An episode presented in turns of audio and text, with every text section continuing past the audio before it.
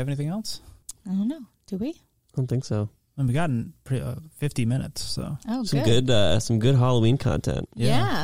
And I for think we got Very timely. Yeah. Actually, we still have to do the uh, diversity month Yeah. podcast, so we still got to get that scheduled. Yeah.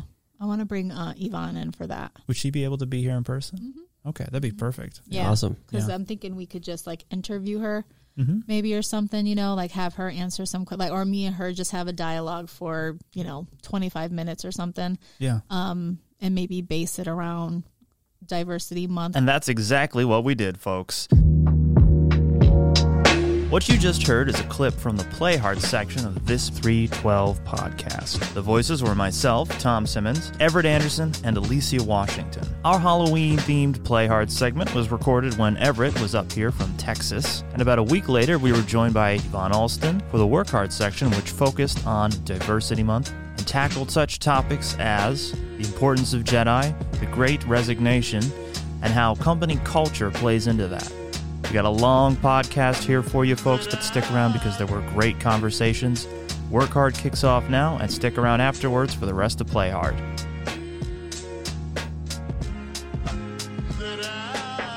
Welcome to 312, the HRP podcast. I'm Tom Simmons, content creator here at HRP, and I am joined today by Alicia Washington, Director of Marketing and Jedi at HRP.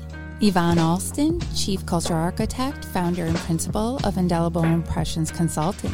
Great. Thank you so much for being here with us today.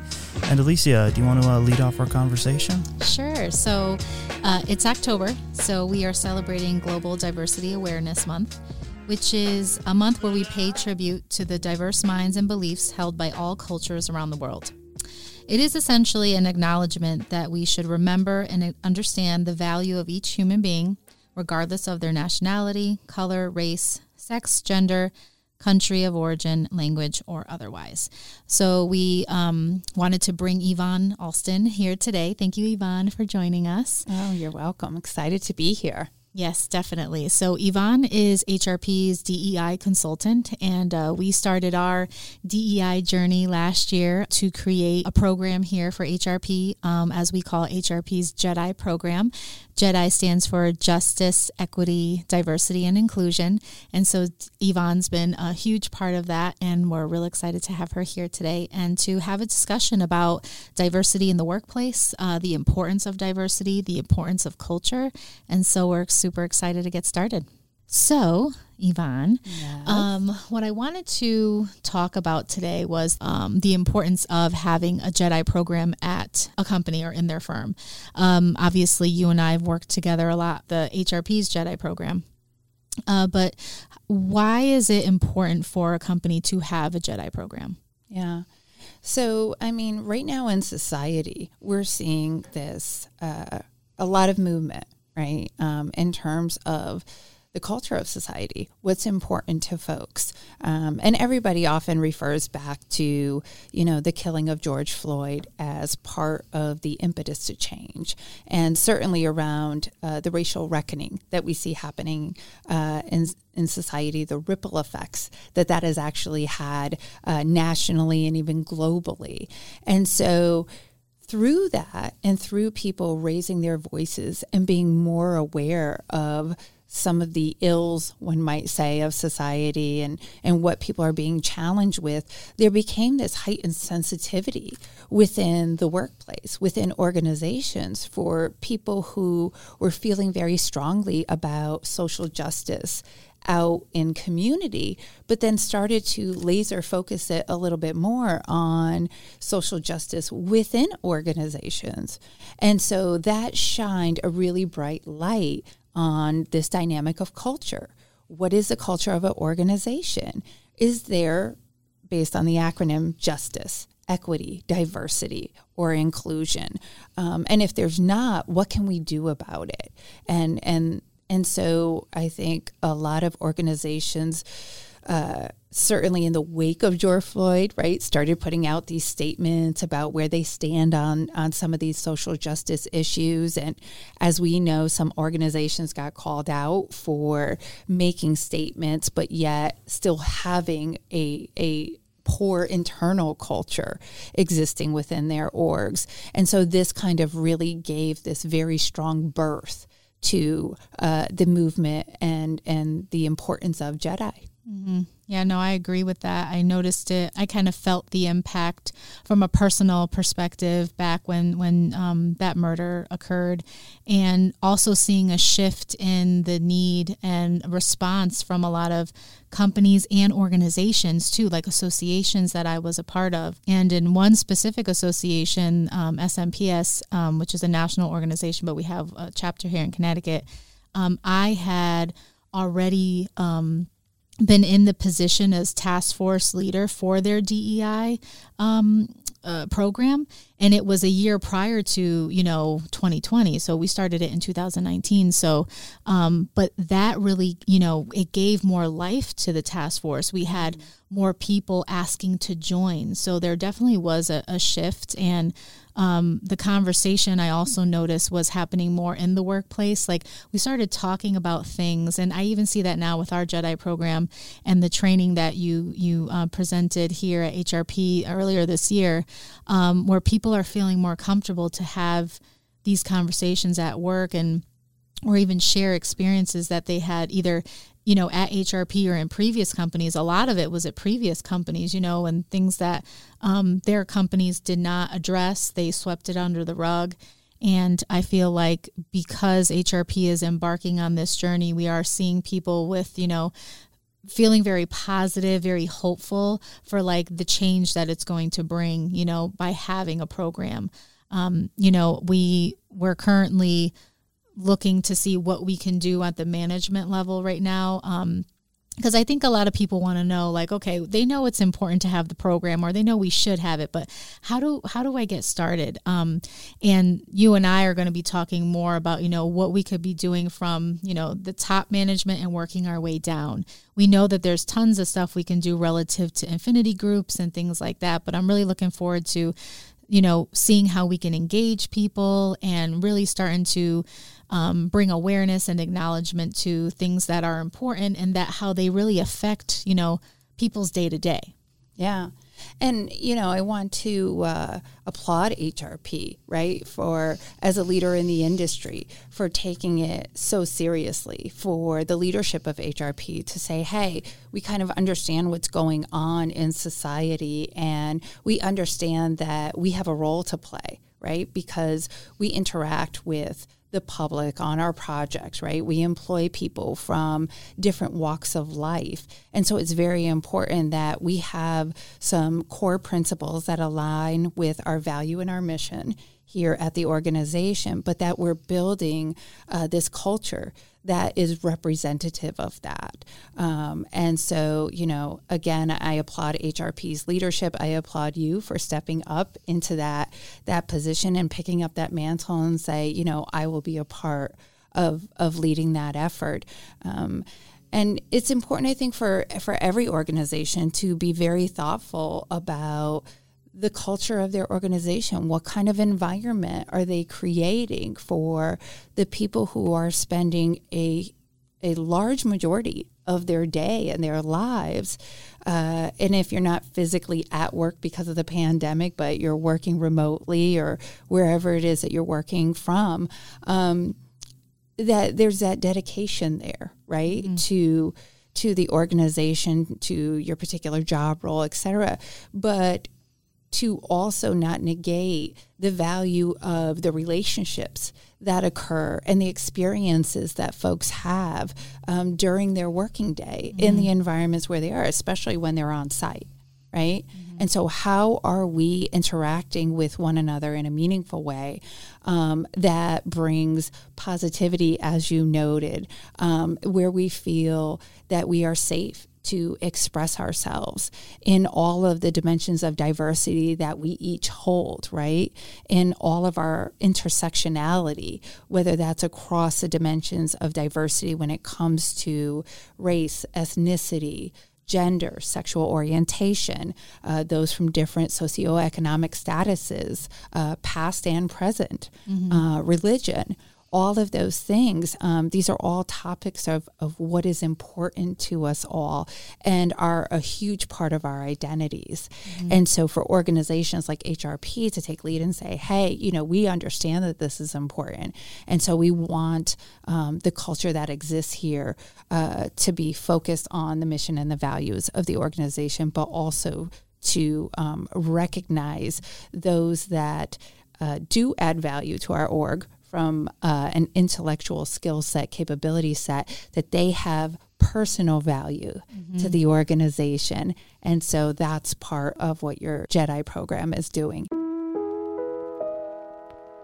It's mm-hmm. giving that microphone, if you will, to people, to your employee base and your workforce to say, we care about how you feel about working here. We're invested in that because you matter both personally and professionally.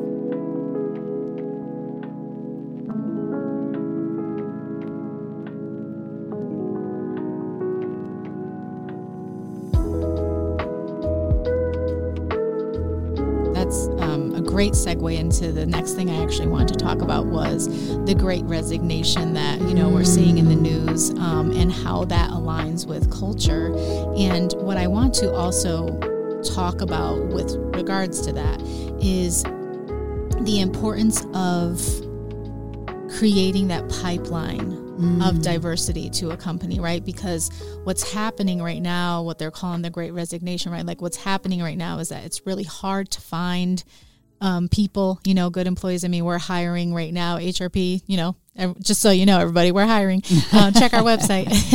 but you know, like we're we're constantly we're looking for people, and there's, um, you know, as you and I discussed, Yvonne, you know, it, it's an employees market right now. oh know? my gosh, yes. And uh, just yeah. like it's a, a, seller's market, it's an employees market right now. So it's really hard to find um, good applicants or um, or even you know candidates, right? So how does that tie into you know culture, and then also the importance of creating creating that pipeline mm-hmm. um, that a lot of companies, I think, are having challenges with right now. Yeah.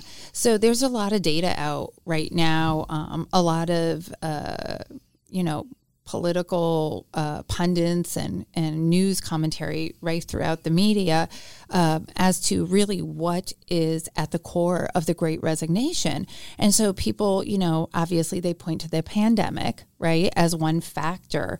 Um, but it's really interesting when you kind of uh, fix your lens and you look a little bit deeper and you get into um, some of the details of it. It's not necessarily pay pay is a small portion of it. But from the pandemic, you know, people had an inordinate amount of time home. People couldn't go out and do the things that they used to do. So a lot of people started to become extremely introspective and started really thinking about their lives, their mortality, you know, all of those kind of facets and really started thinking about where and how am I spending most of my time? And as it relates to the workplace, am I truly happy there, right? Or I might make great money, right? But I'm working like a dog. I'm working a crazy amount of hours and um, i'm really unhappy with the dynamics uh, between me and my my manager or my team or i'm realizing that the culture of the organization is really toxic and so they you know, that level of introspection and kind of sitting with that information for a time rather than just being on autopilot and going into the office day in, day out, people are starting to say, you know, I don't want to do this anymore. I don't want to feel like this anymore. I don't want to have to leave parts of myself at the door before I walk into an organization. I don't want to deal with the microaggressions anymore. Um, this is causing me mental health issues that I never really took time to think about and focus on when I was just kind of in the day to day rat race of work, home, maybe kids or or other you know um, ways that people spent their time, and they're like, you know what, I'm done. I'm done. And so it's not just the pay factor, it's the culture mm-hmm. The culture is a key driver of the great resignation. And so you have these so many companies now who are looking and saying, you know, we wonder why these ships are out in the oceans kind of sitting there with all this cargo, right? Like that's a big topic right mm-hmm. now in the media of like, hey, we have all these products and they're sitting on these huge cargo ships. We don't have the workforce. We don't have the people to actually do this. And it's because the people are saying, until you treat me as a valued human being, not just the transactional nature of employee employer, but until I feel valued as an individual within an organization, I I'm out. I'm leaving. That's it.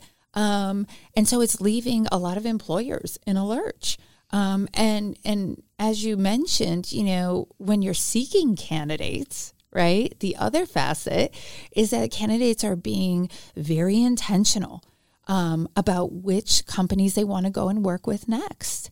And if they sense either through website, through media reports or anything like that that the culture's off. And this isn't somewhere where I feel like I can bring my full authentic self to the workplace where my value personally and professionally is regarded where I can have a voice um, and not and there's psychological safety right? I don't have to worry about being penalized or retaliated against because i have a different opinion. Um, they're not interested in working for those orgs. And so you're starting to see this where, as you mentioned, the employees are now in the driver's seat. Mm-hmm. Whereas before it was the organizations who were saying, you know, we have all these great benefits, yada, yada, yada. You know, this is why you should come work for us. And employers are saying, but how will you treat me when I get there? Mm-hmm. And if I don't sense that I'm going to be treated well, thanks, but no thanks. Right. Right. Yeah, and that's a good point. I think too what I'm seeing with um, employees that, especially to your point about working remote, you know, they they want that position. You know, off off the rip. You know, they're like, Yeah. I would I want to work from home full time, Yeah. and a lot of positions aren't really like that right now. Um, you know, like here at HRP, we have a very flexible work at home policy, and you know, but that's really case by case, different situations, different managers. But we do, we have a flexible environment in general. Um, but you know, when you're hiring someone in, like remote isn't really like if it is a, a um, an office position. You know, we need you here. You know, at least even initially the first six months during your probation period, and you know, making sure that you're getting the right training and things like that. Um, but there are people that are just asking for remote positions, and let me tell you, I'm sure they're finding them, you know, because a lot of companies have went remote um, during this time, but it has been, um, you know, we're getting a lot more questions in the interview as opposed to asking more more questions in the interview. Yeah, Yeah. for sure. So, um, relative to the pipeline, you know, part of our Jedi program, which is really important. Um, I've talked a lot about this with our CEO about um, the importance of creating that pipeline because a lot of I think a lot of companies who who recognize um, the lack of diversity in their company, they um, they have to also recognize the recruitment process and like what what are we doing to open up more a bigger pipeline or more pipelines i should say right to different universities different communities. Um, you know i think that it's it's pretty it's pretty typical for companies like um, in aec world right? So engineering architecture companies to recruit from the same um, colleges and universities that the principals uh, came from um, it's very common to do that in our industry I, i've seen and so, really taking an approach to, you know, reach out to different universities or reach out to different communities and, you know, really kind of getting involved to teach even the young, young kids, you know, about the services that their company offers. Um, because we we do notice that there are a lot of numbers that there's a lot of data that shows you know um, specific groups of people not really entering in the architecture you know um, industry or majoring in architecture majoring in geology you know Yeah. things like that so you know I feel very strongly that if we can contribute anyway as a company, right, to help with the future of our industry is really what we're going to see the change happen over time because Jedi is not something that just is an overnight thing. I mean, it, it, takes years and lots of commitment and lots of time and lots of compassion and empathy and all those things to really, you know, create this type of inclusive environment that we we we want. Um, but I really feel strongly about you know creating that pipeline from a from from the right place. You know, starting starting it and doing it right. Yeah. Agreed. And, you know, when I think about pipeline, it's really both an internal and an external factor, right? So you have the external factor that you spoke about. How does an organization uh, really tether and connect to the community where it exists and the communities in which it serves? And that's really important to be thoughtful about that from an organizational standpoint. What schools do you have a relationship with? Um, and and not just elementary, you know, the cute little kids, and and help them to to think about the possibility of different careers, things that they perhaps were not exposed to. Um, before uh, before HRP got involved and, and other organizations certainly as well. So that's one aspect um, is is tethering to the schools, right, and making sure that you know young adults know that there are viable career options for you here, but then also tethering to um, the advanced education right? So when you think about striking uh, relationships with key uh, colleges and universities, right? You and I have talked about the importance of uh, making sure that there are recruiting efforts in uh, not just the schools that the principals went to, um, but also historically black colleges and universities. Um, certain colleges and universities that have a focus on various dimensions of diversity, whether that's different sexual orientations, whether that's disabilities, um, different religions, things like that. That all adds to the value and the richness of the culture of an organization. So that's the external pipeline, right? How do you uh, strike those partnerships and that connection with those communities to make them aware of the oppor- potential opportunities um, of the organization. But then, what do you do when you get them here? Right. And that's where that internal pipeline is really important. Um, I will say, as a Black woman, and specifically um, in communities of color, you know, what I've experienced in uh, my my career path prior to launching my own firm was okay we get you here and we talk a good game but once you get here all of a sudden that ceiling gets real low and then if you are able to ascend, well, then the air gets really rare up there for people who look like me, people who come from my walk of life, people who have had those same lived experiences as I have. So it's really important that when you bring folks in, that there's a clear pipeline and pathway to help them realize um, their dreams, to help them thrive, to help them have the uh, career trajectory that they want for themselves within your organization. And that's a key factor, not just in um, attracting top diverse talent, but retaining top diverse talent. You have to create a pathway to leadership, a pathway to C suite. You can't just say, oh, we got you here. This is great. Now we're a diverse organization. You know, round of applause for us. And then just kind of go on about the business.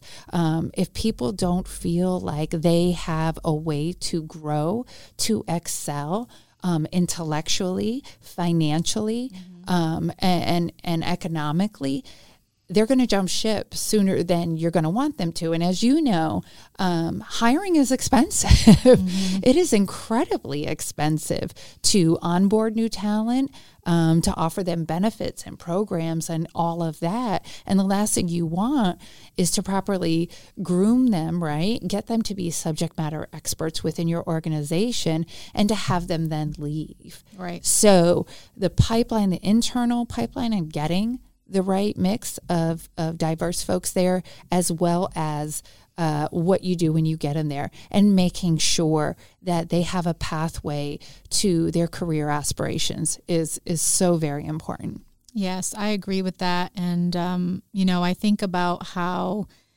here at HRP, we we are always looking at that, and we've made we've made a lot of um, opportunities for people here at HRP who were working in different departments. I mean, we have a good um, group of people that can say, "Oh, well, I used to be in this department, then I moved to this department." I mean, Tom actually is one Oh, of those yeah. people. Absolutely. um, and but it's one of those things that I feel like we don't internally, Mm. um, or even when we are, are interviewing people, talk about enough. You know that we do have that. And um, one of the things that I have on my very long list of of you know hopes and dreams uh, for our program, our Jedi program, is to have that you know written out you know, here are the opportunities for every department and for every manager to be, you know, pushing for that, you know, at every review and even um, quarterly review. So in, in our department, um, you know, we have our yearly review and I review the staff, but then we meet, you know, every quarter or every six months after that um, to just check in and say, you know, how are things are going after what we talked about. Um, you know, we go over the org chart that we have in our group to see, okay, this is where the opportunities are. And so, but to do that in just a small segment of um, my group here at HRP would be great to kind of do that from a bigger level, you know, so that everyone in the company knows what the opportunities are everywhere, right? Because like I said, a lot of a lot of the people who've made moves and found opportunities in other departments, they weren't in the department that they found an opportunity. They moved to another one. Yeah. Um, so I think that is a huge thing with Jedi. You know, um, when I talk about it in the company, you know, I talk about retention and how it really increases the retention rate um, of our staff. You know, by having a Jedi program and by creating these um, or this environment of you know inclusivity. Yeah. I agree. I'd be curious to hear from Tom. You know, since the launch of the Jedi program as an employee, how are you feeling about where the culture was versus where it is now? What's been the impact directly to you? I think now people are. I've noticed a, a greater degree of thoughtfulness in the way that people speak to one another here, um, that I've experienced directly and that I've uh, internalized myself. Um, people are certainly both more thoughtful, but also more open to conversations about um, how they speak to each other and how we communicate with one another. And uh, I found that to be a very positive uh, area of growth. And uh, there's generally a feeling, I think, of being empowered to have those kinds of conversations that we might have avoided in the past. Wow, that's huge, right? And and that's what increases. Um, I would imagine for you, as it would for other employees, just you know the fact that my voice is now valued in a different way. You know, um, we've moved from this. Well, we can only talk about things and address certain topics and aspects based on uh, what's politically correct, right? Versus like this is a topic because this is there are things that are happening in society and communities that are really important to me as an individual. And do I have the space and the opportunity to articulate that, not in a confrontational way, but just as what I'm thinking about and what's important to me and how I can share that, and that there's safety in the environment for which I can do so. Um, and also, to your point, Tom, you know, that people are being much more thoughtful right? About the way that they say and do things because they understand where the culture is right now um, within the organization, that this is a focal point and they want to make sure that folks feel safe to share. Um, personal, important, and maybe even to an extent vulnerable and private parts of themselves to one another because my fellow colleague means me well, um, or this is a safe space in which I can do so. Um, and so that's that's so so very important, and that has a huge impact on retention Right. right because Right. you know if you you know go down to to the most basic level it's about relationships right? The relationships that we share with one another that makes for a good environment, mm-hmm. that makes for somewhere we want to be. It's why we get into uh, relationships with significant others, right? Mm-hmm. Because we enjoy how we feel when we're around them. They add value to our lives in ways that we're like, okay, I want more of that. It's the same way with organizations Right. Right. And those are the ways to retain folks. Those are the ways to be able to weather uh, economic turbulence that we've seen, right? Certainly from the pandemic mm-hmm. um, and, and what's going on now is when you have that um, and, and justice, equity, diversity, and inclusion are um, present within an organization and are a priority within an organization, people are more likely to say, okay, well, yes, maybe this particular year, because of the economic conditions, we can't get raises or we can't get bonuses. But you know what? I love this organization so much, I actually have affinity towards my colleagues and my managers and the leadership of this organization that I'm going to ride the storm with them. Right. Like true loyalty right? And and so that's really beautiful but you've got to have the right culture in place if you want to reap those those tangential benefits when uh, when things get a little bit you know off kilter economically and and so forth. Yeah that was very well said because it's it's it's so important to to have that loyalty um, and to have that relationship between the employer and the employee to know that you have the support of your manager and your manager's manager and your manager's manager um, but also your teammates. So that was very well said um, I wanted to ask you, Yvonne. Uh, you had actually, um, it was a post that you posted on LinkedIn Uh-oh. recently. mm. um, it was about inclusive language. And um, I thought it was really great. And I just wanted you to talk a little bit about that because I feel like it ties into what we're talking about right now. Um, but, you know, talking about how people talk to each other, right? The conversations that people have, being more thoughtful, like you were saying, Tom. Um, and the and, and the importance of inclusive language and how to use it. I feel like um, it's it's it'd be really good for you to kind of talk a little bit about that because I think people want to know more about how to even do that. yeah, yeah. So I mean, along with the culture shifts that we're seeing in organizations and society, we are seeing um, the shift in languaging right? The mm-hmm. things that we used to say that were considered quote unquote politically correct are no longer, right? Because people have stood up and said, no, you know, this was allowed before, but this this is offensive to me mm-hmm. and I have a right to say so. And so as a society, we're moving towards being more thoughtful, as Tom mentioned, about the things that we say and more importantly, how we make people feel, right? The difference between intent and impact. And for those of your listeners who don't really know uh, those differences, you know, when we think about intent, and the things that we say or we do, right? We're thinking about it from our own mindsets and our own heart sets, right? This is my goal with this communication or what I'm doing. And oftentimes we're not thinking about the individual, the recipient of that and the impact that it would have on them. And so what we see right now is this shift like, no, you don't get a pass um, on certain things that you say or behaviors based on you know your own thoughts and feelings about the intent you need to be focused on the impact of those words and actions. And you are responsible to an extent for that whether that causes harm whether that causes damage.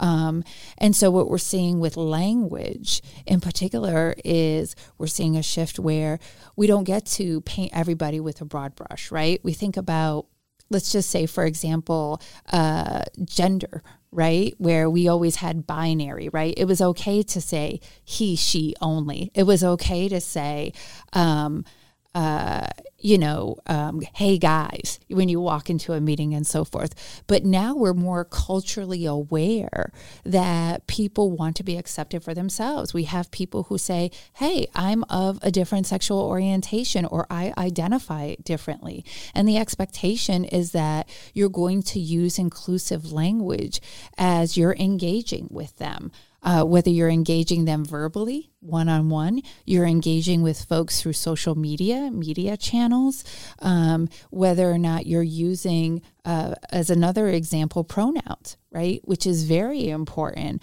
Um, and allowing people to provide their pronouns to let you know how they want to be addressed. And then the responsibility of that individual to make sure that they're using the correct pronouns when uh, they're addressing folks. So that is definitely part of uh, this culture compass, if you will, uh, when it comes to inclusive language. Um, I would say the same thing with disabilities right and and so folks are now don't want to be known as the disabled. I am a distinct individual with disabilities. I am not my disability. I'm not defined by it. And I don't want other people defining me that way either. And so, even the disability community is pushing back and saying, this is not okay how you've referred to us um, over the years. And we want to be respected because we have, just like someone able bodied, fully able bodied, we have intrinsic value. And we want to make sure that that's recognized. Mm-hmm. So, um, you're just seeing this shift and i think it's really important for organizations to educate themselves and even individuals to educate ourselves to understand um, where the language is at right now um, how it continues to iterate and get better and more inclusive um, over time and to hold our own selves responsible for the language that we use.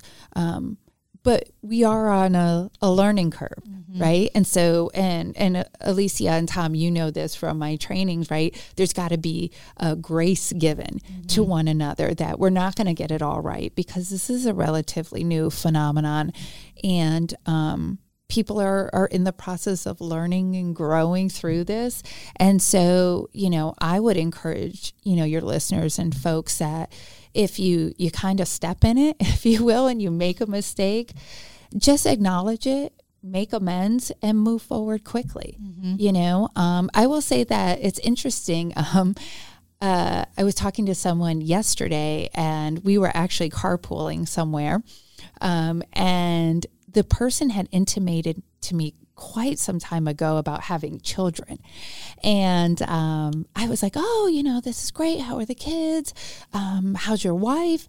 And I just made, without even realizing it, right? And we talk about unconscious bias, this assumption that this gentleman had kids. And so I think my brain just made that automatic connection to wife.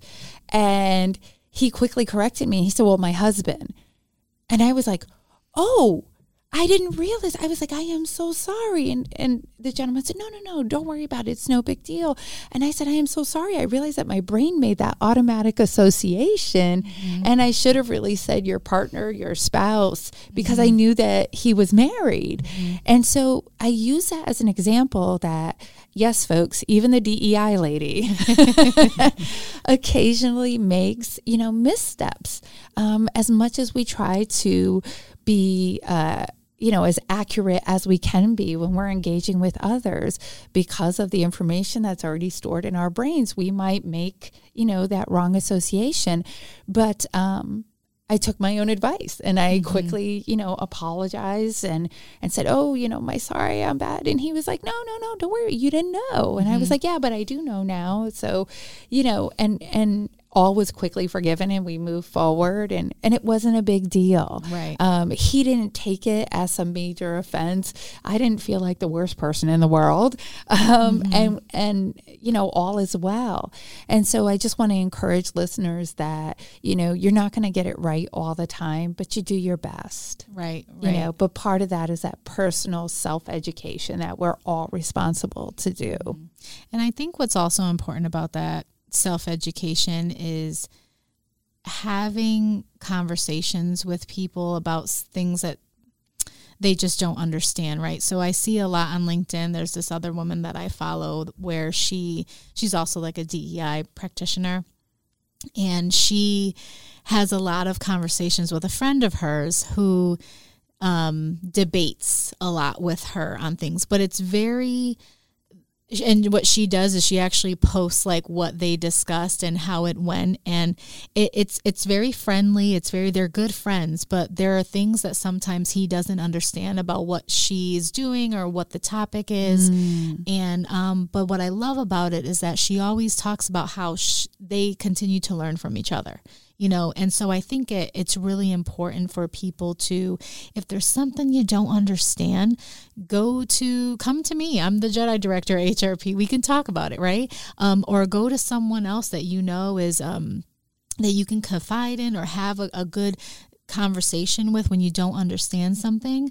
Um, there's so many resources out there too that you can you can look up and read through if you don't understand something. But i think that we all do have that responsibility to to educate ourselves on this stuff and ask questions and be part of a dialogue because we always i always learn something new every time i do something dei related. And i love it because it gives me more you know, tools in my tool belt, right? Mm-hmm. So that way, if I run into a situation that's similar, I can, you know, bring up that example or bring up that resource. So I, I encourage people to, you know, ask the question. Don't think that it's dumb or offensive. You know, I, I get that a lot too. We're like, oh, I don't want to be offensive. I was like, no, but because you're, you truly want to know the answer to this, right?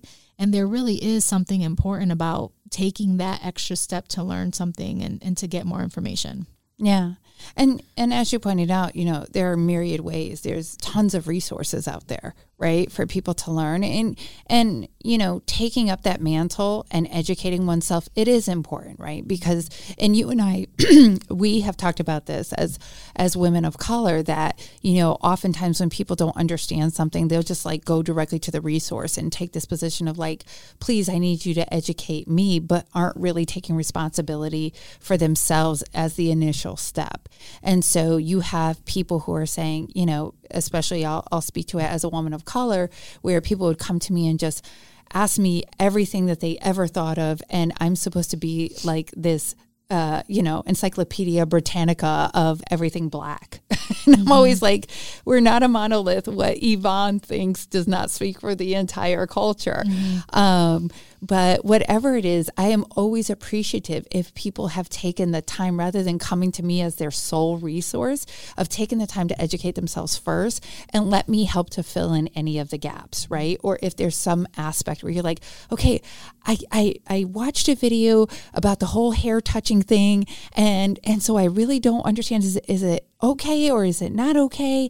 And under what circumstances and all of this? And you know should i ask first? Should i not ask at all? Mm-hmm. like i appreciate that that people have actually taken the time to do their due diligence 1st mm-hmm. and then come to me if, if, if you need further explanation. And we actually had that topic come up in one of our Jedi workshops earlier this year. Yes, one of did. the staff members said that you know, well, explain this to me. Uh, it was great, um, and it was a good. And that was like, I wish we got more of that in that session yeah. too, because that's what I mean. Like, ask the question if you don't understand. Yes, just ask, and it allows for people to um, to comment on it and just you know learn. I just think it's a beautiful thing. It it really is and i'm going to say this and and this might be somewhat maybe even a, a little bit controversial for uh, communities of color but we also have an amazing from my vantage point an amazing opportunity right now to help to educate,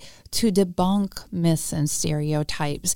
And I have talked to some folks, unfortunately, who push back and say, not my job. There's enough stuff out there. I want no parts of it. Um, and I can understand. I understand the emotional trauma. I understand the frustration, the exhaustion, the black exhaustion, if you will, as it's commonly referred to behind all of that. Um, but I do think that we we do better by being part of bridging the gap between cultures and certainly when it comes to racial divisions um, by finding ways to connect rather than to separate. And so i'm never going to say to somebody go read a book versus like you said, if they have a particular question for me, I might ask them, you know, what have you done to educate yourself on this particular topic in hopes that they have. And if they haven't, I'll make a recommendation to them and then kind of redirect them and say, but if you have further questions after this, let me know. I'm glad to, you know, uh, discuss with you. I never turn down the opportunity for that, right? Because I want to be part of the change that I want to see. Right. I want to take an active part in that. And part of that action aspect is being willing to talk to people and to destigmatize those type of conversations to create more comfort Right. around those conversations that's part of how we get beyond this is by normalizing these conversations both in family settings in community settings and definitely in the workplace. But if we shut down and say that certain things are are off limits, right, of topics to talk about, we're going to find ourselves in the same place that we've been for years and years and years, and we're going to undermine uh, the progress I think that we've made. So I love what you said there, Yvonne, about be the part of the change that you want to make because I feel like I've been doing that um, for a while now with um, the different organizations and and getting Jedi started here at HRP. And um, you know, I, I really want to encourage other people to to do the same thing. If there is something, I don't care what it is, right? But if there is something where you see, you know what, I really want to see change here. You know, what are the, what is the smallest thing that you can do to be part of that change, no matter where it is, what it is. Um, you know, I feel like if we all kind of did that, you know, a little bit, you know, each time that we'll start to see change. And I feel like we're in a place with when we talk about sustainability and all the things that are actually really happening in the world today, you know, it would be great if we all kind of took a part of that and, and moved it forward. Yeah. What do you think, Tom? Like for you, what does that feel like on a personal level? I, I think it is very important for all of us to be a part of that change, um, especially for those of us who have benefited from not having to be the ones that have to do the work. Ooh, that's a good one. I I think um, a lot of the times when you encounter people who have some resentment to this, what they aren't really realizing is that for the first time, the balance of responsibility is shifting away towards the towards a certain group of people and onto them who have not had to be thoughtful or worried about particular things. And for me, that especially comes through when you're thinking about uh, language and intent and language and the meaning of language. I think a lot of people have kind of gone through life with this assumption that language has no meaning outside of intent. But then it's whose intent? Because every person in a conversation has their own understanding of what language means. And so you may intend something, but you still have to agree with the person you're speaking to on what the thing means. And if you there isn't an agreement there, it doesn't really matter what you intended. Yeah. Wow. All right, time. All right. Mic drop on that. I think, and this might be a, too dramatic of a uh, an example, No, no, no. Bring it, bring it, bring it. but the analogy that I that I keep going back to because I think it does make it very clear for people is drunk driving. Um, If you if you drink and you get behind a car, uh, behind the wheel, and you cause a car accident, you certainly didn't intend to do that. Yep. But because you were reckless in your decisions, you've still something has happened that has had a real impact on someone else, and you can't that you can't ignore, and that you are responsible for. Right. And that you can't take back, right? And to your point, same thing with language and the words that we use and how we treat one another, right? Once we say or do the thing, yeah, you can apologize, but the impact has already occurred. And there are things that, you know, cause very deep harm to other individuals. And we need to be thinking about other individuals in that way. And so I love the fact that, you know, for you, that is something that's very personal, you know, and I think that's the thing is some people look at Jedi and DEI and they say, oh, it's so big, it's so vast, like I, I can't even wrap my head around it all. And I'm going to take a line from my new friend, Adrienne Billings Smith, who says, and, and Adrienne, don't kill me if I get this wrong, but it was uh, something along the lines of, I don't need you to move the mountain, I just need you to pick up a stone. Mm-hmm. Right. And what that basically says is, we can all do our part. Find the thing that moves you most. Find the thing that irritates you most, whatever the injustice, right? That thing is, and lend yourself to it, whether that's time, whether that's resources, whether that's coming on a podcast and talking about it or joining a clubhouse discussion, if that means, you know, uh, being a part of social justice movement in some way, if that's being a part of your organization's uh, employee resource groups, Jedi groups, getting involved, lending your voice, your time, your talent, your capabilities, your intellect to those things. When we start to do things and each individual does it, we get to see some really amazing change happening. And I feel like we're starting to see that. It might not be uh, at the fastest pace for some uh, communities, for some organizations, but if we just all hang in there and keep going, I think we're we're gonna we're gonna come to a really beautiful place, and not just for ourselves, but for the generations to come because this is exactly what, when we think of uh, civil rights era leaders, right, that came before us that were doing this work in, in some might say much harsher right. circumstances and societal conditions. Um, you know, they they put their feet to to the ground and they petitioned and and they walked and they did strikes and they boycotted buses and and they did all these things for us. Mm-hmm. So, what more of a responsibility do we have as being a part of mankind than to move the ball further down the field for the next generations? Right? You know, I know, Alicia, you have small children. I have a teenage daughter, but I want it to be different for her. I want it to be different for the generations that may come from her. Mm-hmm. Um, I don't want her to be sitting there at my age on a podcast. Who knows what they'll have by then, yeah. um, technologically, but to be having these same conversations or to say, I can harken back to X amount of years ago, 30 years ago. Uh oh, I think I just gave my age. um, when my mom was having these same conversations, saying the same thing.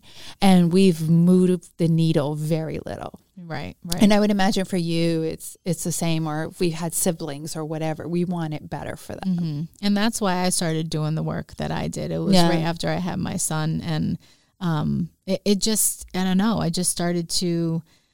One of the things that I thought a lot about when I was pregnant was, you know, I was very fearful for mm. his life. You know, um, and same thing with my daughter. Same thing. Just thinking about, you know I want them to be successful. Like, you know, you think I was just thinking a lot about, you know, the the life they would live and, you know, goodness, I just want them to be happy and and kind and successful and and then in that same thought, it was like, well, what are all the different things they're going to have to deal with? You know, mm. um, being black and Puerto Rican was mm. was a big mm. thing for me, um, yeah. and just dealing with that from you know oh well they're not black enough or they're not puerto rican enough or you know my daughter has this amazing beautiful curly hair and mm. everyone's gonna want to pet her you know like you know like my daughter's same boat yeah, yeah you yeah. know so like seeing those things like as they were little i'm just like i just want to do something that will hopefully you know decrease the odds of mm. them having to deal with stuff like that yeah. You know, so um that they have they have been my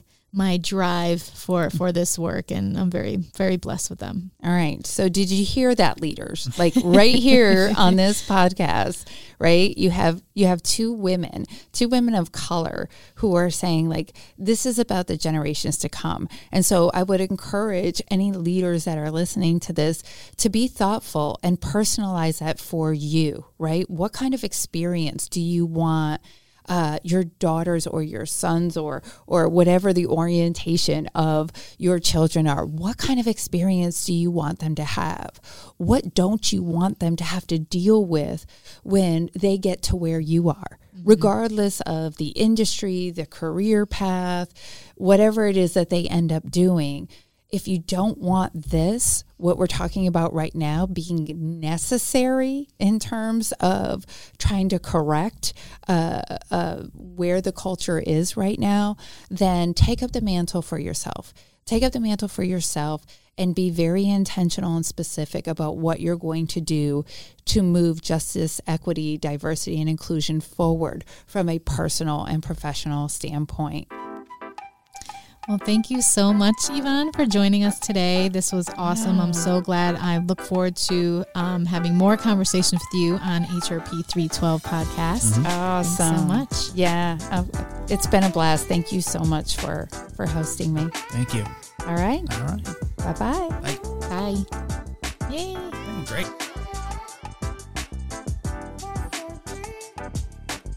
One of the player topics was pop culture uh, items like music, movies, whatever that you always hated that now you've come around to and love.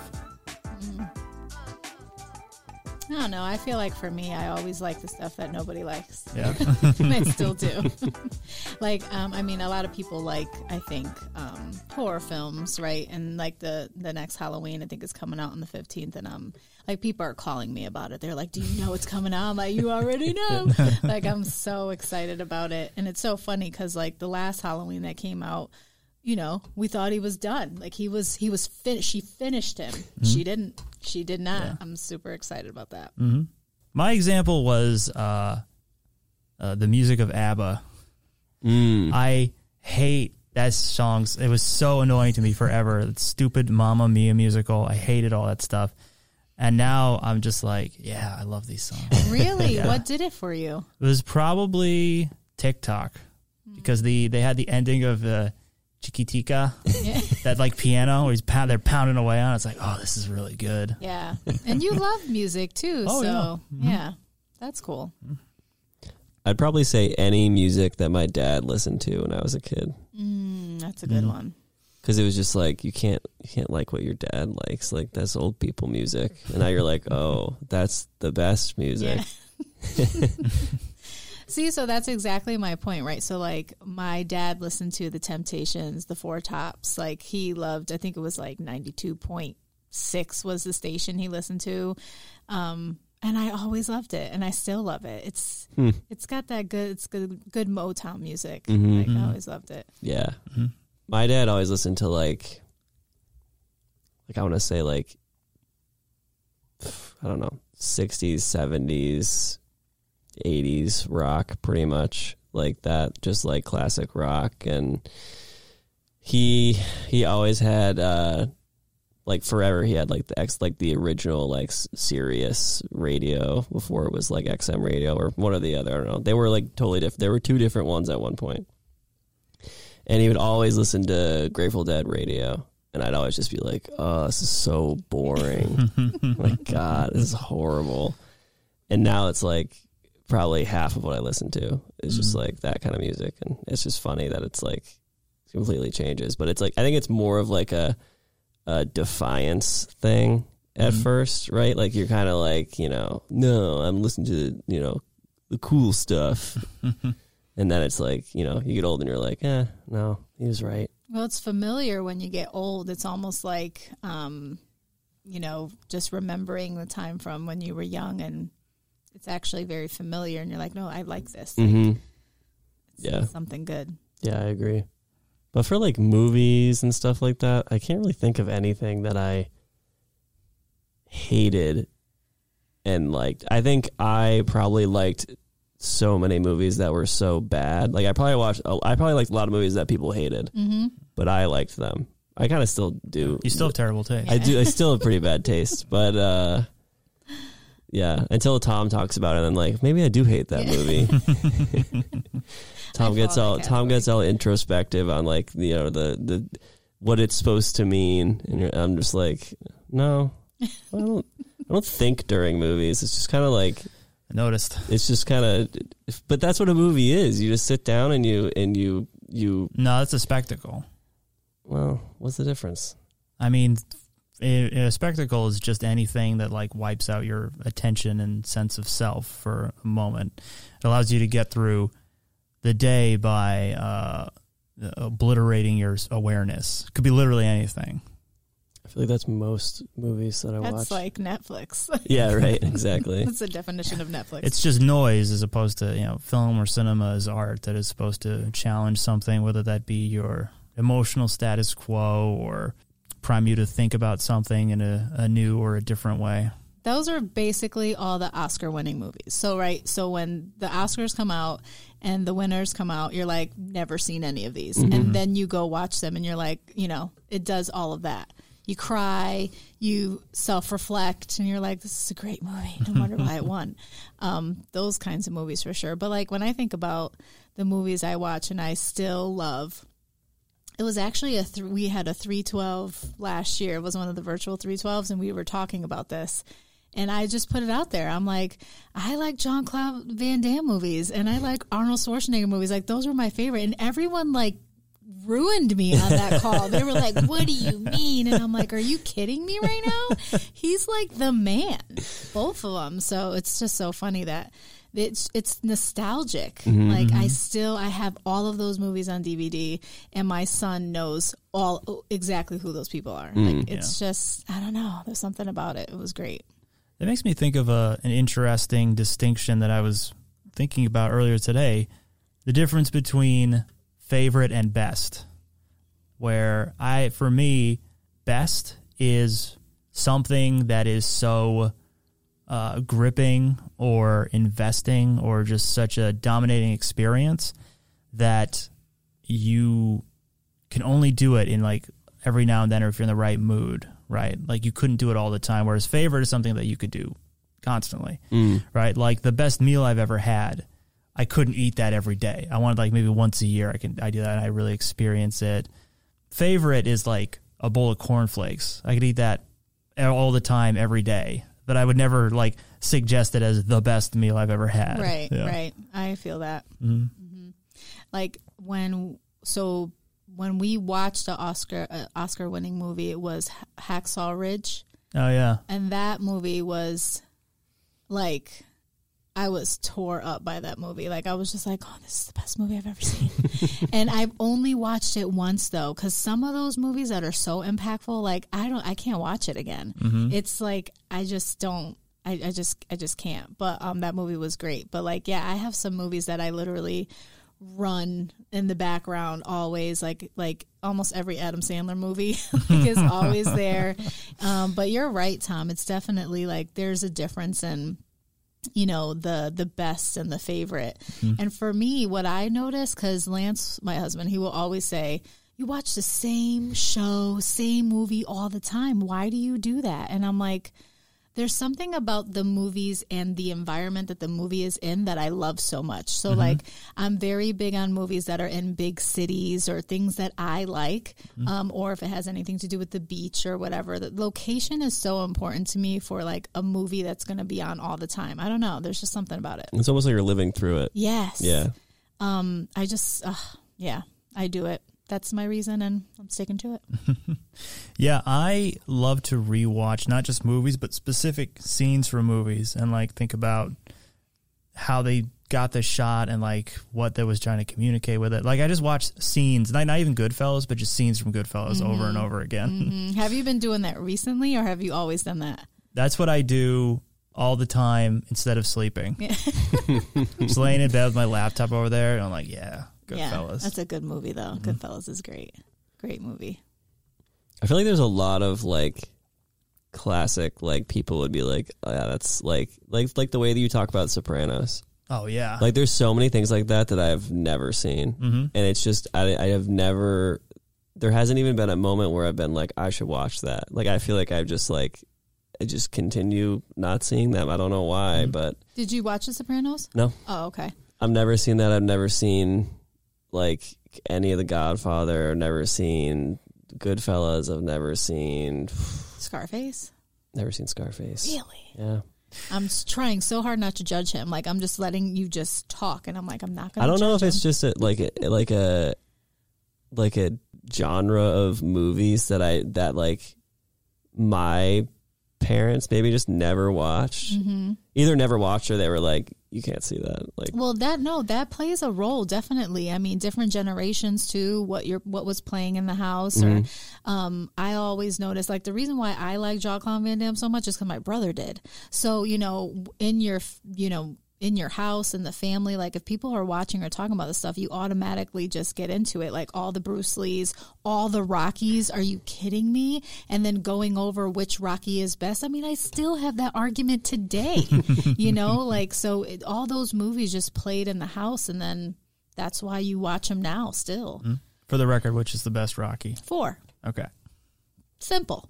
again, uh, just to just to reiterate my point, I've never seen any of the Rockies Oh either. my gosh, Everett, what are we gonna do? Like if you sat down with me and like went through like those kind of movies, you'd be like, "Have you ever seen a movie?" like I feel like that's like the- like when people start talking about those, I'm like, "Ooh." I guess I really haven't seen much. well, what is your favorite movie? Whatever the latest Marvel movie No, is. that's not true. Um, well, I was I as a kid, I was huge on Star Wars, so I would have to pick either Empire Strikes Back or Return of the Jedi. Probably between those 2 Mhm. I like I I have old like pretty like they're in their probably mid forties now cousins, and um they obviously like Star Wars came out way before I was even born. So like me liking the original trilogy is like really weird, like especially amongst like my friends and stuff like that. So like I they watched those movies, I watched it with them and then I was like, Oh, these are like these are the best movies ever. And uh I remember like when the the the new ones came out, um seven, eight, and nine, like all my friends were like, "Oh, like I might go see that." I've never seen any of the other ones though, and I'm like, it, like the fact that like no one has seen the original trilogy would just like blew my mind. it's like, how have you not seen like three of like the biggest movies to ever exist? They're long movies too. Like They're me, not and- that long. They're long. Like me, me and Lance talked about like watching the entire, like doing the whole thing in like one day, and I'm like, that we can't even do that. Well, you just skip the prequels. It's easy enough. but yeah, I've I've I've actually haven't seen the Star Wars. Um, I mean, I did when I was young, but Mm-hmm. like I don't know what's going on. I used to think that Spaceballs was Star Wars for like. I mean, Yeah. Yeah, it's like- based on it. yeah, but like I used to think that was the Star Wars when I was young. Yeah. which is horrible. But um, I mean, Spaceballs is great. But yeah, um, how about you, Tom? Favorite Favorite movie? all time. Vertigo. All What about, right. what about best movie? Yeah. Same. You just you just contradicted your own your own point. in this in this case, they're crossovers. I've seen Vertigo more than any other movie. I've easily watched it like 200 times. It, it's really hard to determine though, like the best favorite movie. I mean, because any movie that you love just it satisfies a different mm. thing. You know, like I love The Goonies. That's probably the movie that I always say that I love when someone asks me. But there's just so many other movies out there that are were like impactful, like Hacksaw Ridge mm. or Twelve Years a Slave. I thought was an excellent movie mm-hmm. um, that really depicted a lot of of what happened back then. So there's yeah, there's I love Just Go with It. One of Adam Sandler's. It's just Uh, Adam Sandler's so good. I can watch all those so- movies. That's my boy. What lo- what I love so much about That's My Boy with Adam Sandler is like it was the first time since like his re- his older movies where he finally like was like who he used to be in those other movies. Like it, it had been years. Um, what am I thinking? What's the name of his other movie? The one with the golf movie. What's the name of it? Oh Billy Madison. No, I'm sorry. Happy Gilmore. Happy Gilmore. Happy Gilmore, yes. Like he hadn't been that in so long, and then that's my boy. He came out oh Mm. so good, just super inappropriate, just like so funny.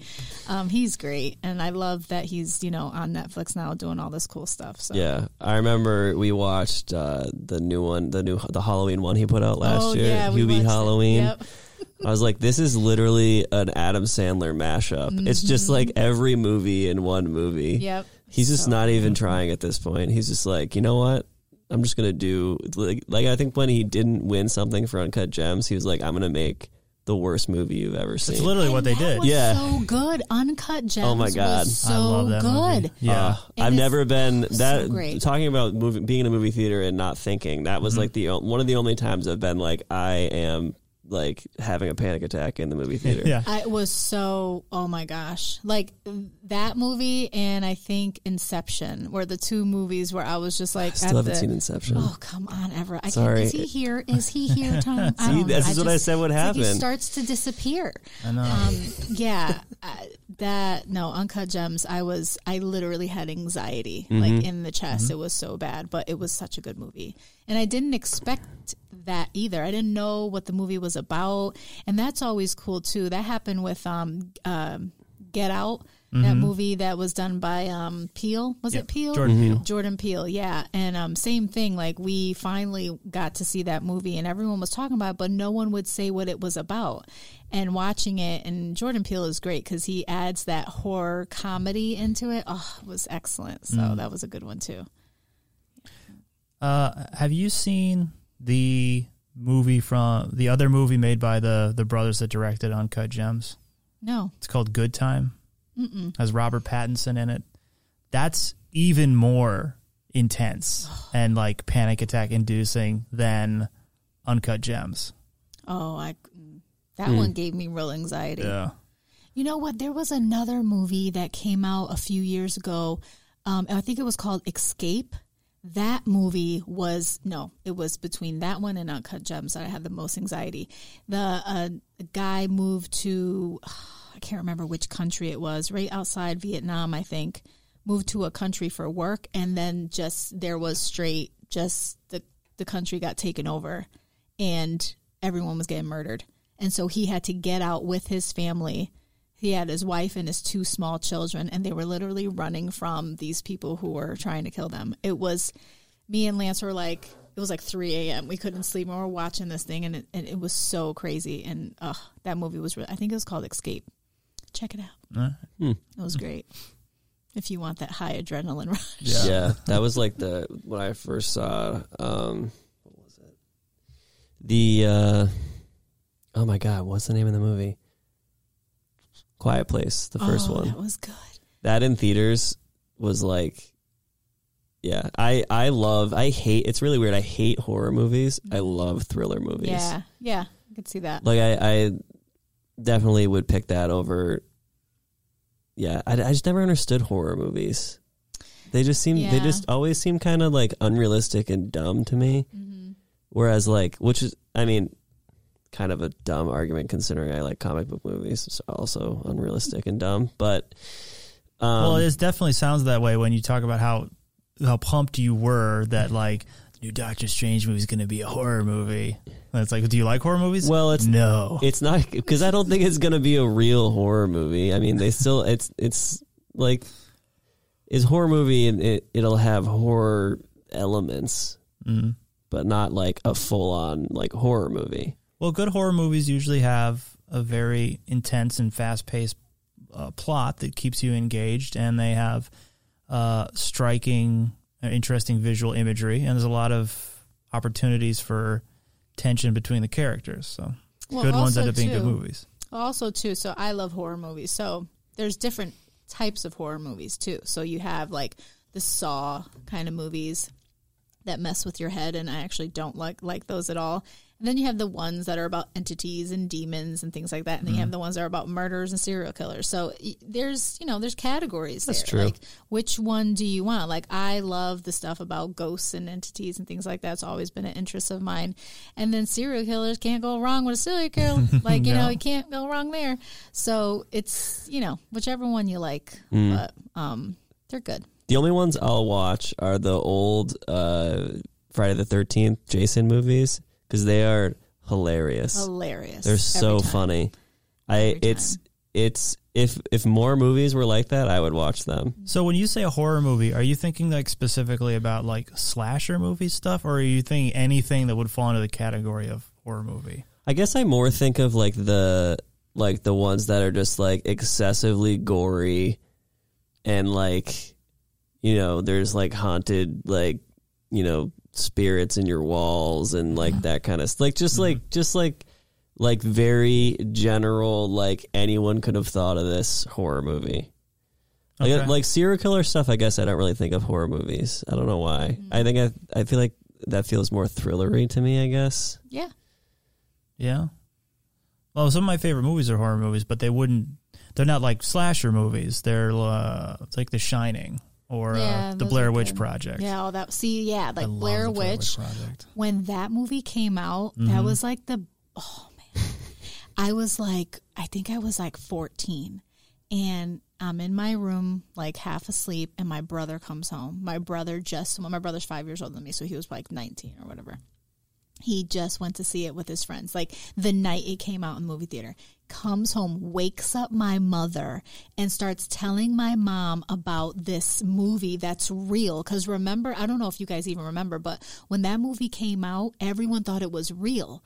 So he comes home, he's freaking out. He's telling my mom word for word how the movie went. And he's like, they're still out there, mom. They're still out there. And I'm just like listening, like, I want to go. Where are they? You know, because again, I was so into that stuff. I remember the next day, I'm like, we need to see this movie. And it wasn't until like a week later where they were all on like Jay Leno or something. Um, oh, that movie is so good. And even still, if I watch Blair Witch, I'm still like, this is freaky. That still gets me every time. Oh yeah, that's a that- so well done. And then if you think about the paranormal activities one through four, just again with the with the camera, you just going through. I don't care. They have the stupidest ones on Netflix right now or like Amazon Prime. If you're walking with a camera into a dark room and somebody jumps, you're jumping like whatever, and that's the point, right? So Those are always my favorite when that happens. You're like, Great. damn it, I knew I I, knew it was gonna happen. I'm always like, yeah. like I don't. Or like you've seen the movie before and it still gets you. You're like, why? I thought I was gonna be the only one to just sit here and be like, haha, got you, not me. Oh, so funny. Uh, I definitely uh, my sister in law. She's she would never go see horror films. She's so scared, and me and her will argue about you know what's scarier, a scary movie or a roller coaster because I don't ride roller coasters, right? Mm-hmm. So I would be like, well, you can die on a roller coaster. You can't die if you watch this movie with me. And she's like, nope, never. I'm never gonna watch it. So funny. I would be on the side of scary movie is scarier. Yeah, I don't. I can't get anywhere near a roller coaster. Can't do it. I can't do it either. I love roller coasters. Oh god, I hate them. I I hate them so much. I, you know, I was watching TikTok yesterday, every day, and um, there's this. There was this one guy. He was hanging off of a, a hot air balloon ledge, and so he's like, you know, waiting there for them to get the camera right because he's just going to drop because he has the you know the parachute on and stuff, and he just drops, and he's like, I don't know, twenty thousand feet in the air, and all you see, it's beautiful, right? You know, he drops and he puts his hands behind his head like he's laying down and just like takes it, and I'm just like how do you not get that knot in your stomach that you get when you free fall you know like it's just amazing to pe- to me how people can ride rides like that like i just find it so incredible that you can do that and not be afraid like that's crazy it's cool mm. Yeah, I've been on a roller coaster in so long. I want to go. I want to go now. See like wouldn't you you're not scared especially since you haven't done it in a long time Not at all. oh my gosh No, if anything, I I want to do it more. really Yeah, and it's like just you get all excited when you sit down and yeah. I mean, it's the it's the it's the thrill. It's Yeah. it's the adrenaline. It's the oh my gosh I I was in several major car accidents before my first roller coaster ride. So to me, a roller coaster is very much the same feeling as being in a bad car Oh my accident. jeez. so horrible Except it goes on for several minutes instead of 10 seconds or something. Oh God. terrifying Yeah, talk That's about terrifying. like, make a scary movie about that. Mm-hmm. Oh, they should. Jeez. It's very scary. Oh no! Now, now I always think about that when I go to a roller coaster. Thanks, Tom. The only thing that's scarier than that is when you go to Six Flags with your friend who it will make your life hell if you don't go on all of the roller coasters with her. and it's like, hmm, do I want to put up with that on the drive home or am I going to do the roller coasters? Well, I guess funny- I'll do the roller coasters. It's funny because I always, I, I was always in your guys' position as a kid. Like I was like, no way, no chance will I go on a roller coaster. And then I I don't know what happened. I just went on one. I went on Superman. That was the first one I went on Wow. because everyone was like, it's the best, and I was like, It's the scariest. look at that line. It's got to be good. Yeah. Three hours later. yeah. So I got on and I was like, yeah, it's good. I got to do it again. Mm. There's one in New Jersey that's like a 90 degree angle. I probably it- saw it on TikTok. the I feel like I saw King that. Ka. That's the one. Oh, I want to ride that Dude, so bad. Stop. I want to ride that so bad. Yeah. I remember, so I've dated guys in my past that liked roller coasters and I didn't. So that was always a bad thing going to Six Flags with a guy that I'm sitting on the bench doing the wave, right? um, I'll never forget when I first met Lance. It was probably like our first date. And I'm like, Do you like roller coasters? He was like, Nope. I'm like, marrying this guy. like, I just, oh, thank God. Cause yeah, like going with friends or a person you're dating or whatever it sucks because they're like, that was great. I'm going to go again. And you're like, I'm leaving. Like, this is the worst trip ever. Uh, I loved the, like, I went to Disney um, February 2020, like right before COVID. Um, well, I guess during like the beginning of COVID, so not right before it, but right before everything shut down. And uh, we we had like the picture package or whatever. So like basically every every ride right at Disney, you get the photo at like the the the best part of the ride. Gosh. Every single ride, every one of my wife's family members is just like completely like the the scaredest person you've ever seen. They're all just like like they just like they're about to die. And i'm always in the corner just the biggest smile on my face. Look like i'm like literally like every picture people were like is this the, is this the happiest you've ever been? And i was like i just like rides. Like i just like like we were doing the uh the tower of terror. And like at everyone in the pictures like grabbing Yeah. someone next to them with like like the most like strained neck and everything. And i'm just like like it's like it's like I'm just in a normal elevator. Like it just it's so funny. but I just yeah I don't know. I like how they say that to ever. Like, is this the happiest you've ever been? like, yes, actually. Yeah. So I yeah I like rides. I I think they're uh, Well, the funny thing is that I have, I have rode. I did the bungee jump thing at Six Flags. I've I've ridden roller coasters. I've I've done a lot of them. So like I definitely tried it and it was one of those things where like after you do it I was just like, "Oh, that's not so bad." You know, it's always like that, but not so bad, but I don't want to do it again. yeah, yeah. Well, it was uh, you know, a decade later or whatever, and I went on the uh the pirate ship. You know, it's at every carnival. Actually did it in Salem um, when I was there with friends. And I was terrified. We sat right at the end because that was in my mind. Like, you always sit at the end. You always go to either end on the boat, you know? So I sat at the very end and I thought I was going to fall out. I was screaming. There's actually video of me screaming on it, and I'm like, I can't, I'm really scared. I'm done. That was it for me.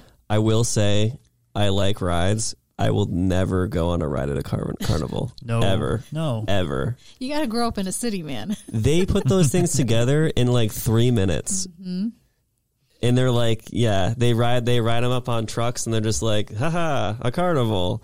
And there's like, you know, I wouldn't even go on it if it was like the, the, the, like merry-go-round. Like, I just feel like all that stuff, like you always Just see, unfold. well, you always see videos of like the you know the they forgot to put a screw in and the the ride's going like you know out of control and you're like absolutely not. Mm-hmm. They No, just had one. you. Did you guys see that on TikTok? It was No. a few weeks ago. Oh my gosh, it was at Oh, a carnival. maybe I Did, you see that, one? I definitely, I think I've seen it. It yeah. was the one that goes around, but like the seats are facing out, so everyone's like facing Oh, out. no. And it goes like this, Yeah. right?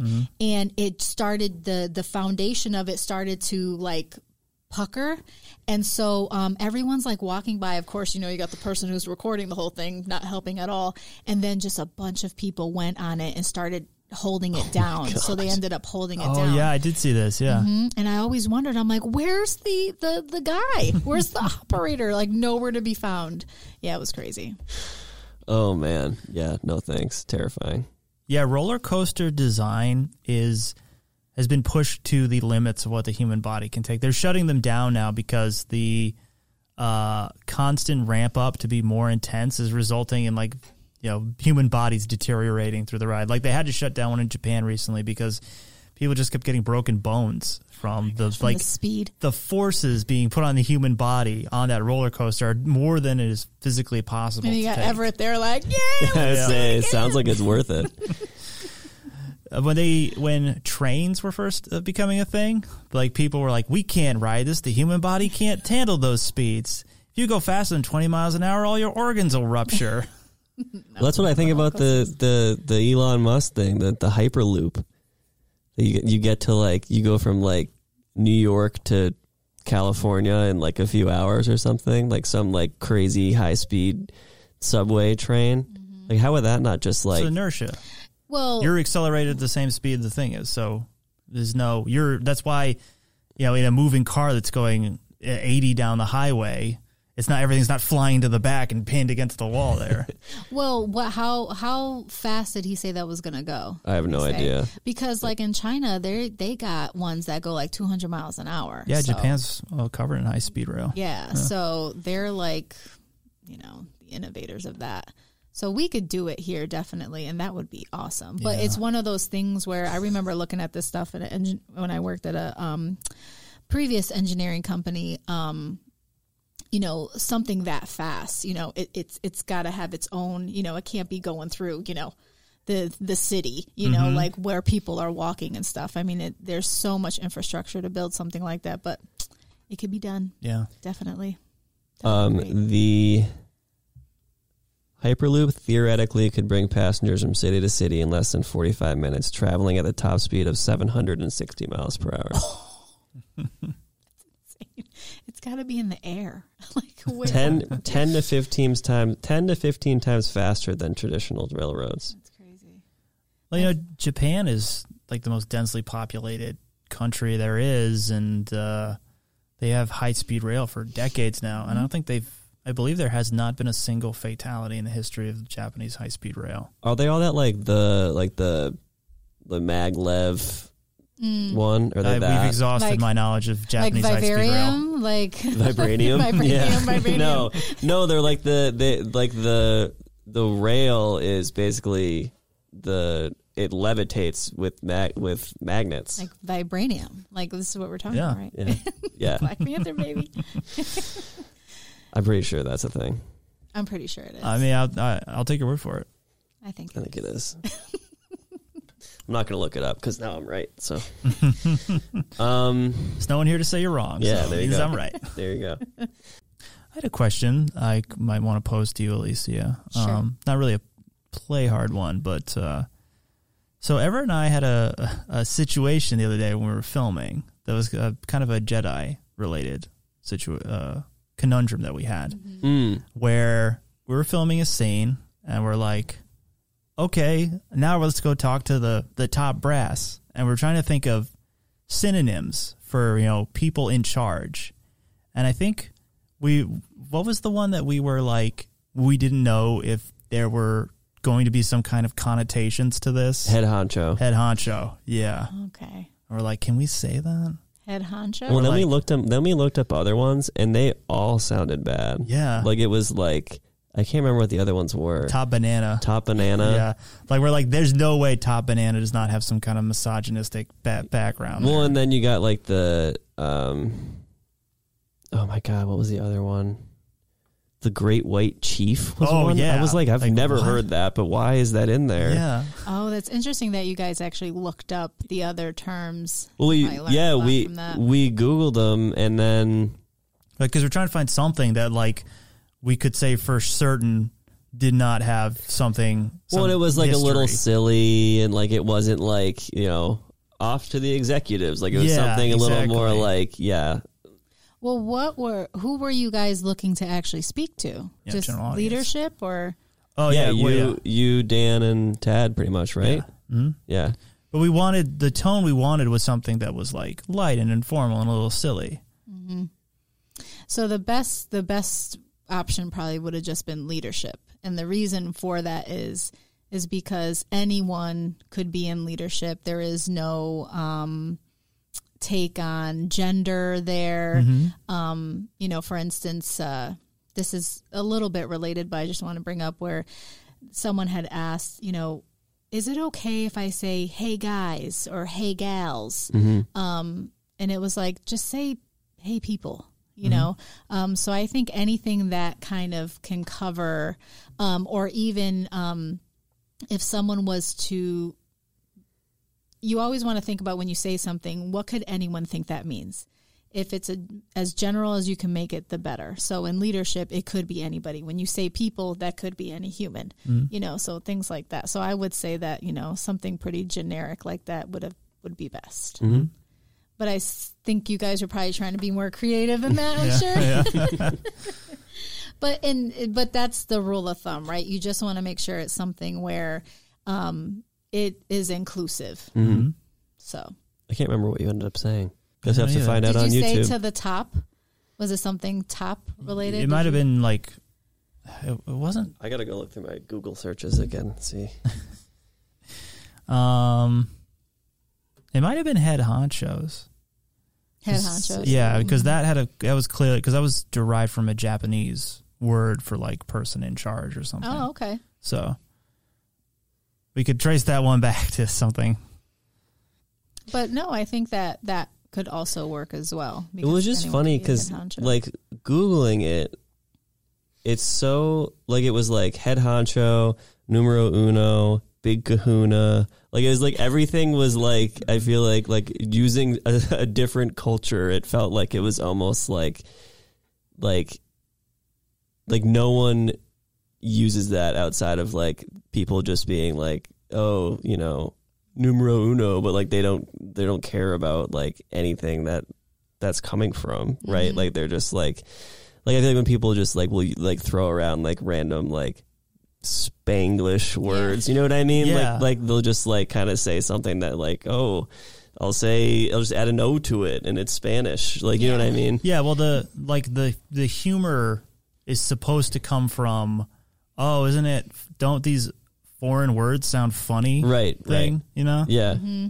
yeah Yeah, that's interesting. I'm glad that you guys actually thought about that though, right? Because I think a lot of that the whole Jedi mission is to really just get people to think um, about other people or to think about well how c- this doesn't sound right. Let me, you know, let's try to make this more inclusive or whatever. Mm-hmm. So, mm-hmm. good job, guys. thanks Thank you. Very, very proud of you. Yeah, there's it's funny because there's so many things that like I've probably said a billion times that I've just like you just say them because like well that's like something we did while we were kids or that's something that's just like a saying or like a story or mm-hmm. a rhyme or something like that and then like you look into it and you're like oh no like I had no idea that's what that was like it's just mm-hmm. it's crazy how much is out there that's just like you don't like, like you said, like don't even think about it. Like it's just totally like, well, that's just you know, those are just the words. That's just what it is. And like, mm-hmm. yeah, it's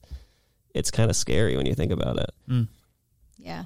Well, uh, we don't know what we don't know. Mm-hmm. And I think that a lot of times when people do say things, and it kind of is tied to the cancel culture stuff too, in a lot of ways, where someone said something and then they apologize. And, you know, I think we need to give people grace when that happens because, you know, when you honestly don't know something means that or you don't know the background, like it's, I think it's fair to say that, you know, I didn't know that, but now I learned and I, you know, not only will I not do it again, I'm going to share my experience so people won't, you know, other people will learn. So, yeah, it's mm-hmm. happening more and more with so much these days. I think where we're doing the, the our own research, but like mm-hmm. learning about where things come from and and just trying to be better better humans. Yeah, it's you know it's it's interesting you say that about the you know giving people grace because it's like where where do you how do you expect anyone to like learn if you're just like nope you're done. You know what I mean? Like it's just like sorry you did one thing wrong you're done. It's like Yeah. how is that how is that how is that showing anyone how to actually like navigate this? Mm-hmm. Well, I think a lot of the conversation about it too is people is an echo chamber of people talking about how they can't say what they want to say anymore and there's but there's no one actually there like telling them they can't or anything. Mm-hmm. It's basic. There's like a general sense of like we need to be more careful and sympathetic with how we with our speech and how we interact with people, and the people who are in the position to actually find something offensive or be hurt by something, I, in my experience, they are rarely as upset when that happens as the people who feel like they can't say whatever they want to say anymore. Like Right. there's so much anger and resentment from people who are like, "Wow, I want to say whatever I want. Why can't I say that?" It's like you're the one who's really mad here. it's true and a lot of it has to do with communication and just taking the time to communicate on the issue or what i don't know i mean ego gets in the way all the time with people people um you know the, it, it is a um, a position of vulnerability too for you to be like i don't get this can you teach me this i think one of the things that i've um that i've noticed about learning um like the pronouns thing. So I think it's important to when you're trying to understand that, right? Um is also when like you introduce yourself to somebody and you say your pronouns, right? Especially if you're in a space when you don't know anybody, it really does something for others to give them the opportunity to say their pronouns. Um, and so I think about that a lot when, like, Tom, you were talking about how, um, you know, people get so mad, and especially with like the pronoun situation, people do get, and, and when you kind of go into that a little bit more with the LGBTQ community, trans, and things like that, and how gender versus sex, and you know that whole thing.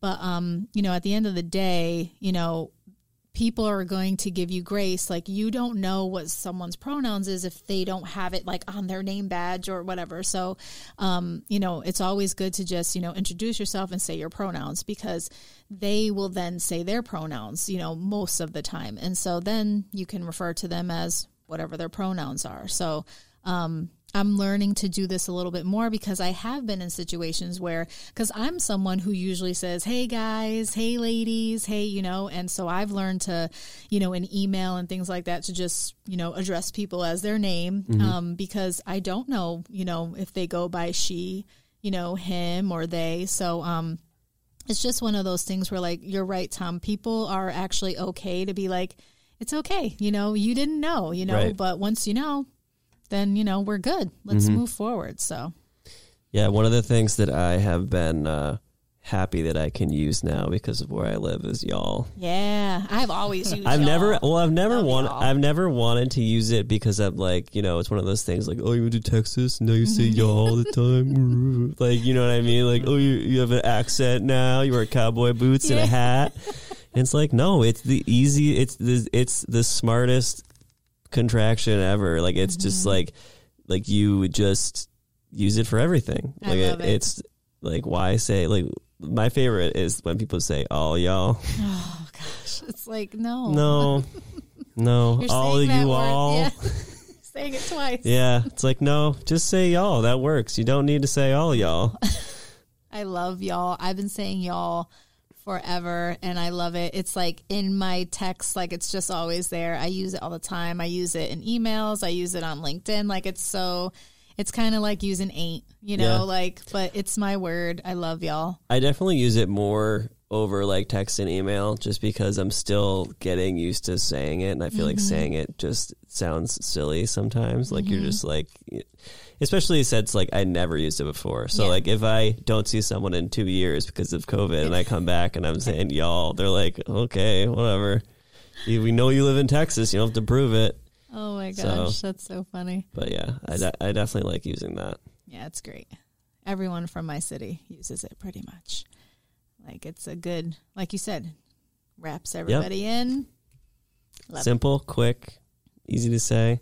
So are you guys going to see Halloween? What do you guys think? Have you seen the Halloweens? What do you think? Whatever. Have you seen the Halloweens? No. Really? I've None never of them? I've never been interested in slasher movies. okay. I don't know. I've always been into them, but I'm just super excited that it's coming out. And I'm and if it comes out on HBO Max and I don't gotta leave the house, listen, y'all, listen, listen. Oh, I hope so. I love October.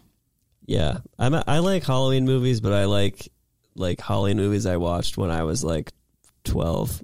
like, like let's say uh, like Hocus Halloween Pocus, Town, Hocus Halloween Pocus, Town, yeah. So I guess basically Disney Channel movies, but Mm-hmm. um, yeah, I think it's more of just a nostalgic thing, and Totally. because like Halloween now, it's like, eh, it's fine. Like you know, Mm-hmm. I, I get to at least now, you know, I get to be near like in close to my niece and nephew and see them Yeah. do their thing and Yeah, that's wear their fun. costumes and go around with them and stuff like that. Mm-hmm. But yeah, and it's a it's definitely it's a little different um in terms of I mean, my wife is like I don't like you know Oh, she doesn't like Halloween. she she likes Halloween. Yeah. She could care less about any type of Halloween movie or any like she she likes decorating. She likes the you know she likes fall, Mm-hmm. but like Halloween movies, she just like I. And I think it's because like she just didn't grow up with them. Yeah. Like she just never Right. watched them. So Right. it's like it's that like exactly that nostalgia thing I'm talking about just doesn't exist for her. Like it's Right. just like watching them now. She's like, "Oh, cool, a bad movie." Like it's like, you know what I Mm-hmm. mean? So um but yeah, I like I like the I like the season. I like uh I definitely like the uh the Halloween Oreos. Always look forward to those. See, there's always something something for everybody. Mhm, exactly. Yeah, no, I'm I've always been a huge Halloween fan. Um, you know, going to any haunted trail, any haunted house. I mean, it was like every weekend where we going. um, you know, every scary movie, um, Halloween parties, how many can I get to in one night? Like just so obsessed. And when it was so funny up until um, me and my my group of people started having kids every october we would all get in the car and go to a different you know haunted spot. Um, the best one. Okay this is awesome. So this was 2013 we went to the Eastern State Penitentiary in Philadelphia. Okay, drove there about four cars of us. Okay, and um, I was so pumped about this because I have watched this historic building on TV. It's like one of the most haunted jails in the country. All this stuff. So I was like, this is exciting. So we get in the car, we get down there, lines long, whatever. So get up there to the front entrance and we got to sign the waiver. You know, there's a waiver to sign. And they have this option. I've been doing this a long time. Never had this option before. They had an option where if you put on a glow stick necklace, you can be part of the show Oh no. meaning that people will grab you. You know, they're not going to mm-hmm. like hit you or anything crazy, but they'll kind of grab you or touch you or whatever. Because typically they don't touch you. You know, they always Right. say no one's going to touch you, but you can sign up for that. I was like, sign me up. yeah. Um, oh, it was awesome. So you're going through the jail, and, and a guy like um, put his arm around my neck and like had like a fake Oh like syringe, and it was so cool. Oh my like God. you're getting grabbed through things, and oh. It was awesome, and I was the only. There was like thirteen of us. I was the only one who did it, and I was like, "Yang, psh, we drove three and a half hours, spent like sixty bucks. I'm getting my money's worth. it was awesome. so yeah, when you're into that stuff, and Oh people know God. anyone listening to this that's into it, they get it. Like they have those uh, things now too, where you can pay. It's not the panic rooms, but like, have you seen this stuff where like you can pay to be in a situation like Saw? I would never do this because the Saw stuff, like I said earlier, is not my thing. Like that kind of messes with your mind, and it's like, oh, you got five minutes before your head explodes, like you know, weird stuff. But um, they have like stuff that you can do. There's like a spot in New York, I think, that does it where you can sign up to be in like a situation like that, and it's just yeah, people get all into it. It's great. That's the that's the level of uh, how interesting life is for some people that they have to be put into a scary movie, feel like they're going to die, and pay for it Pay at, for it. at the very least. Oh my god! Yeah, my That brother is- sent me that link. He was like, "Interested?" I'm like, "No, I, I know I'm into it, but I ain't, I ain't that into it." Yeah, what did you do on Saturday? Mm. Well, I pretended to that I was gonna die, yeah, and I paid for it. yeah, slept really good on Sunday though. Yeah.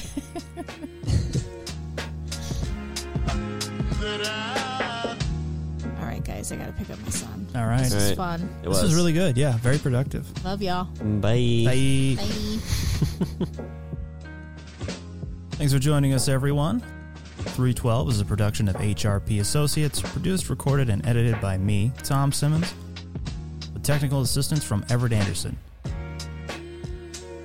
If you like this episode, don't forget to subscribe and rate us five stars. Check out our YouTube channel as well, or reach out to us through hrpassociates.com to learn more about any of the services we talked about today. Stay safe, everyone. Till next time.